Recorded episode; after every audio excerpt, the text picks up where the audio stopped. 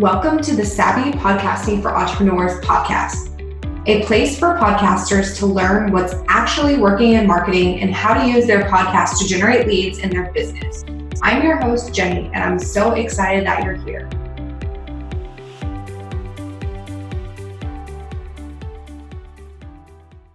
Hey everyone, welcome back to the Savvy Podcasting for Entrepreneurs podcast.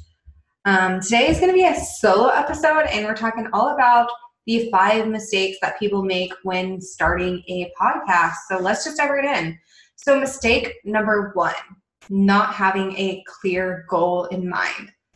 So, speaking from personal experience, when I first launched my podcast back in January of 2018, so it's been a while. Um, my only goal was really to be able to connect with other business owners on a deeper level through interviews and then also serve as a platform that helps me gain the like, know, and trust factor. Actually, the know, like, and trust factor with my audience. And I didn't really think much strategically about how I was going to turn those listeners into anything beyond that. Like, you know, how they were going to get on my email list or how they were going to become clients and customers and things like that. So I really wish that I would have added a lead generation component to my episodes in my strategy a lot sooner so that I can further connect with my audience beyond showing up on their podcast feed a couple of times a month.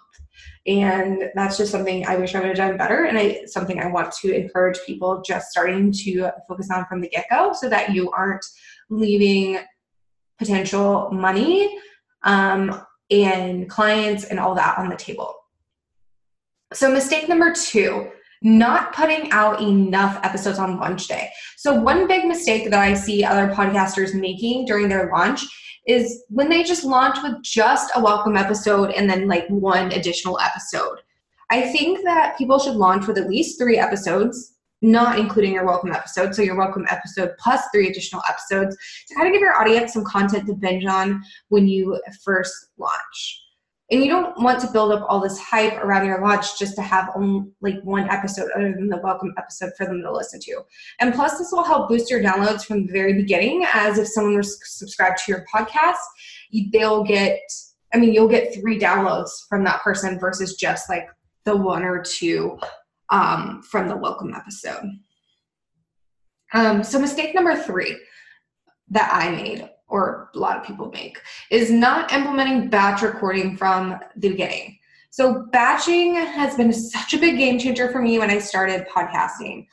Um, before launching my podcast in the beginning of 2018, I recorded 15 episodes so that I could be ahead of the game and not have to stress about recording new episodes for quite some time.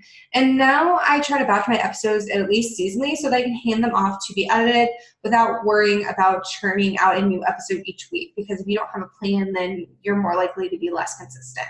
So I think it's really important to batch, especially for those busy people out there. I'm pretty sure most entrepreneurs are pretty busy. So I think it's really key to batch and, you know, eliminate the possibility of you not being consistent. So, mistake number four not having a proper launch strategy. So, this is something that I personally wish I would have done when I launched my podcast. I didn't really have much of a strategy for getting eyes on my podcast on launch day, other than announcing the launch to my list and on social media. There wasn't any other real strategy behind it. And I just wish I would have had a more solid plan in place that I could have gotten more traction on my podcast from the get go versus like kind of having be a slower build. And there's just so many ways for you to build hype about your podcast, like hosting giveaways and things of that sort. And I really wish I just would have implemented something like that from the beginning. And I think it would have helped grow my show quicker. But, you know, we all make mistakes, and that's why I'm sharing them so that you guys can avoid them.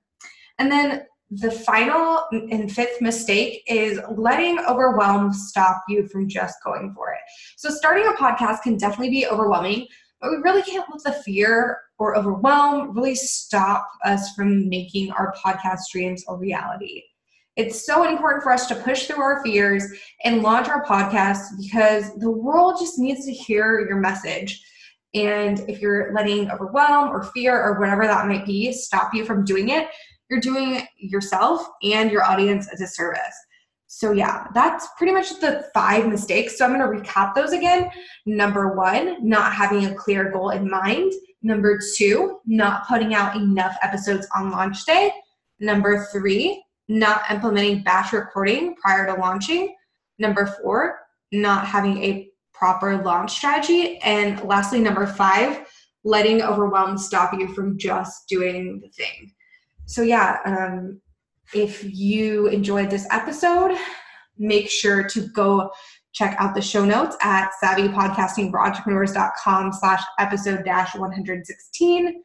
Make sure to join the Savvy Podcasting for Entrepreneurs Facebook group for daily prompts, updates on the podcast, and more. And we'll see you next time. If you enjoyed listening to this episode, make sure to subscribe to the podcast on your favorite podcast player like Apple Podcasts, Spotify, or Stitcher, and leave a review.